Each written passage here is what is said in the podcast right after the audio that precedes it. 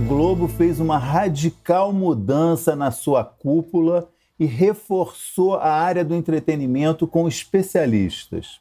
Nos últimos 40 anos, a Rede Globo teve quatro diretores gerais. O último foi o jornalista Carlos Henrique Schroeder, que ocupou o cargo entre janeiro de 2013 e dezembro de 2019. O cargo de diretor-geral foi extinto no final do ano passado e Schroeder se tornou diretor de criação e produção de conteúdo do Grupo Globo.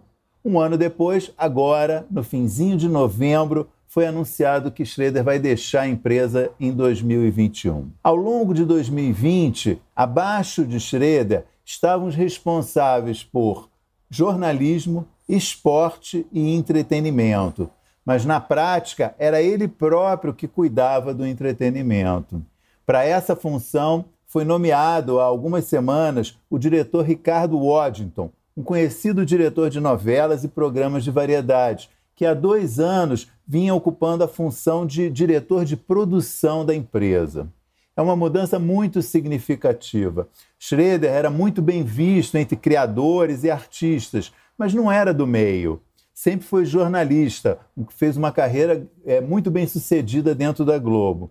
Washington é uma pessoa da área, é especialista. A Globo ainda não informou se vai manter o cargo de diretor de criação e produção de conteúdo, mas já anunciou uma série de mudanças em consequência da saída de Schroeder no início do ano que vem.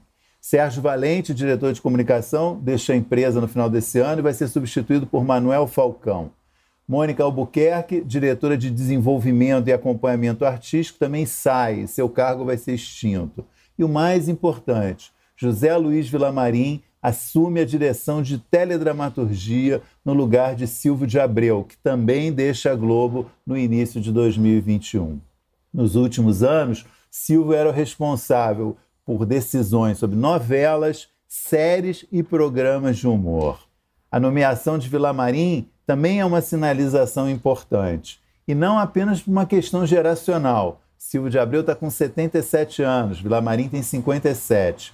Ele é um diretor refinado, mas sintonizado com o gosto popular. Vilamarim fez parte da equipe de Waddington em, na direção de Avenida Brasil, lá atrás, depois, por conta própria, dirigiu as minisséries O Canto da Sereia, Amores Roubados, Justiça, Nada Será Como Antes e Onde Nascem os Fortes. Também dirigiu o remake de O Rebu e atualmente estava à frente de Amor de Mãe, a novela. Ou seja, é um perfil muito bem, de um profissional muito bem sucedido nessa última década. É por isso que eu acho que é possível esperar boas novidades a partir de 2021.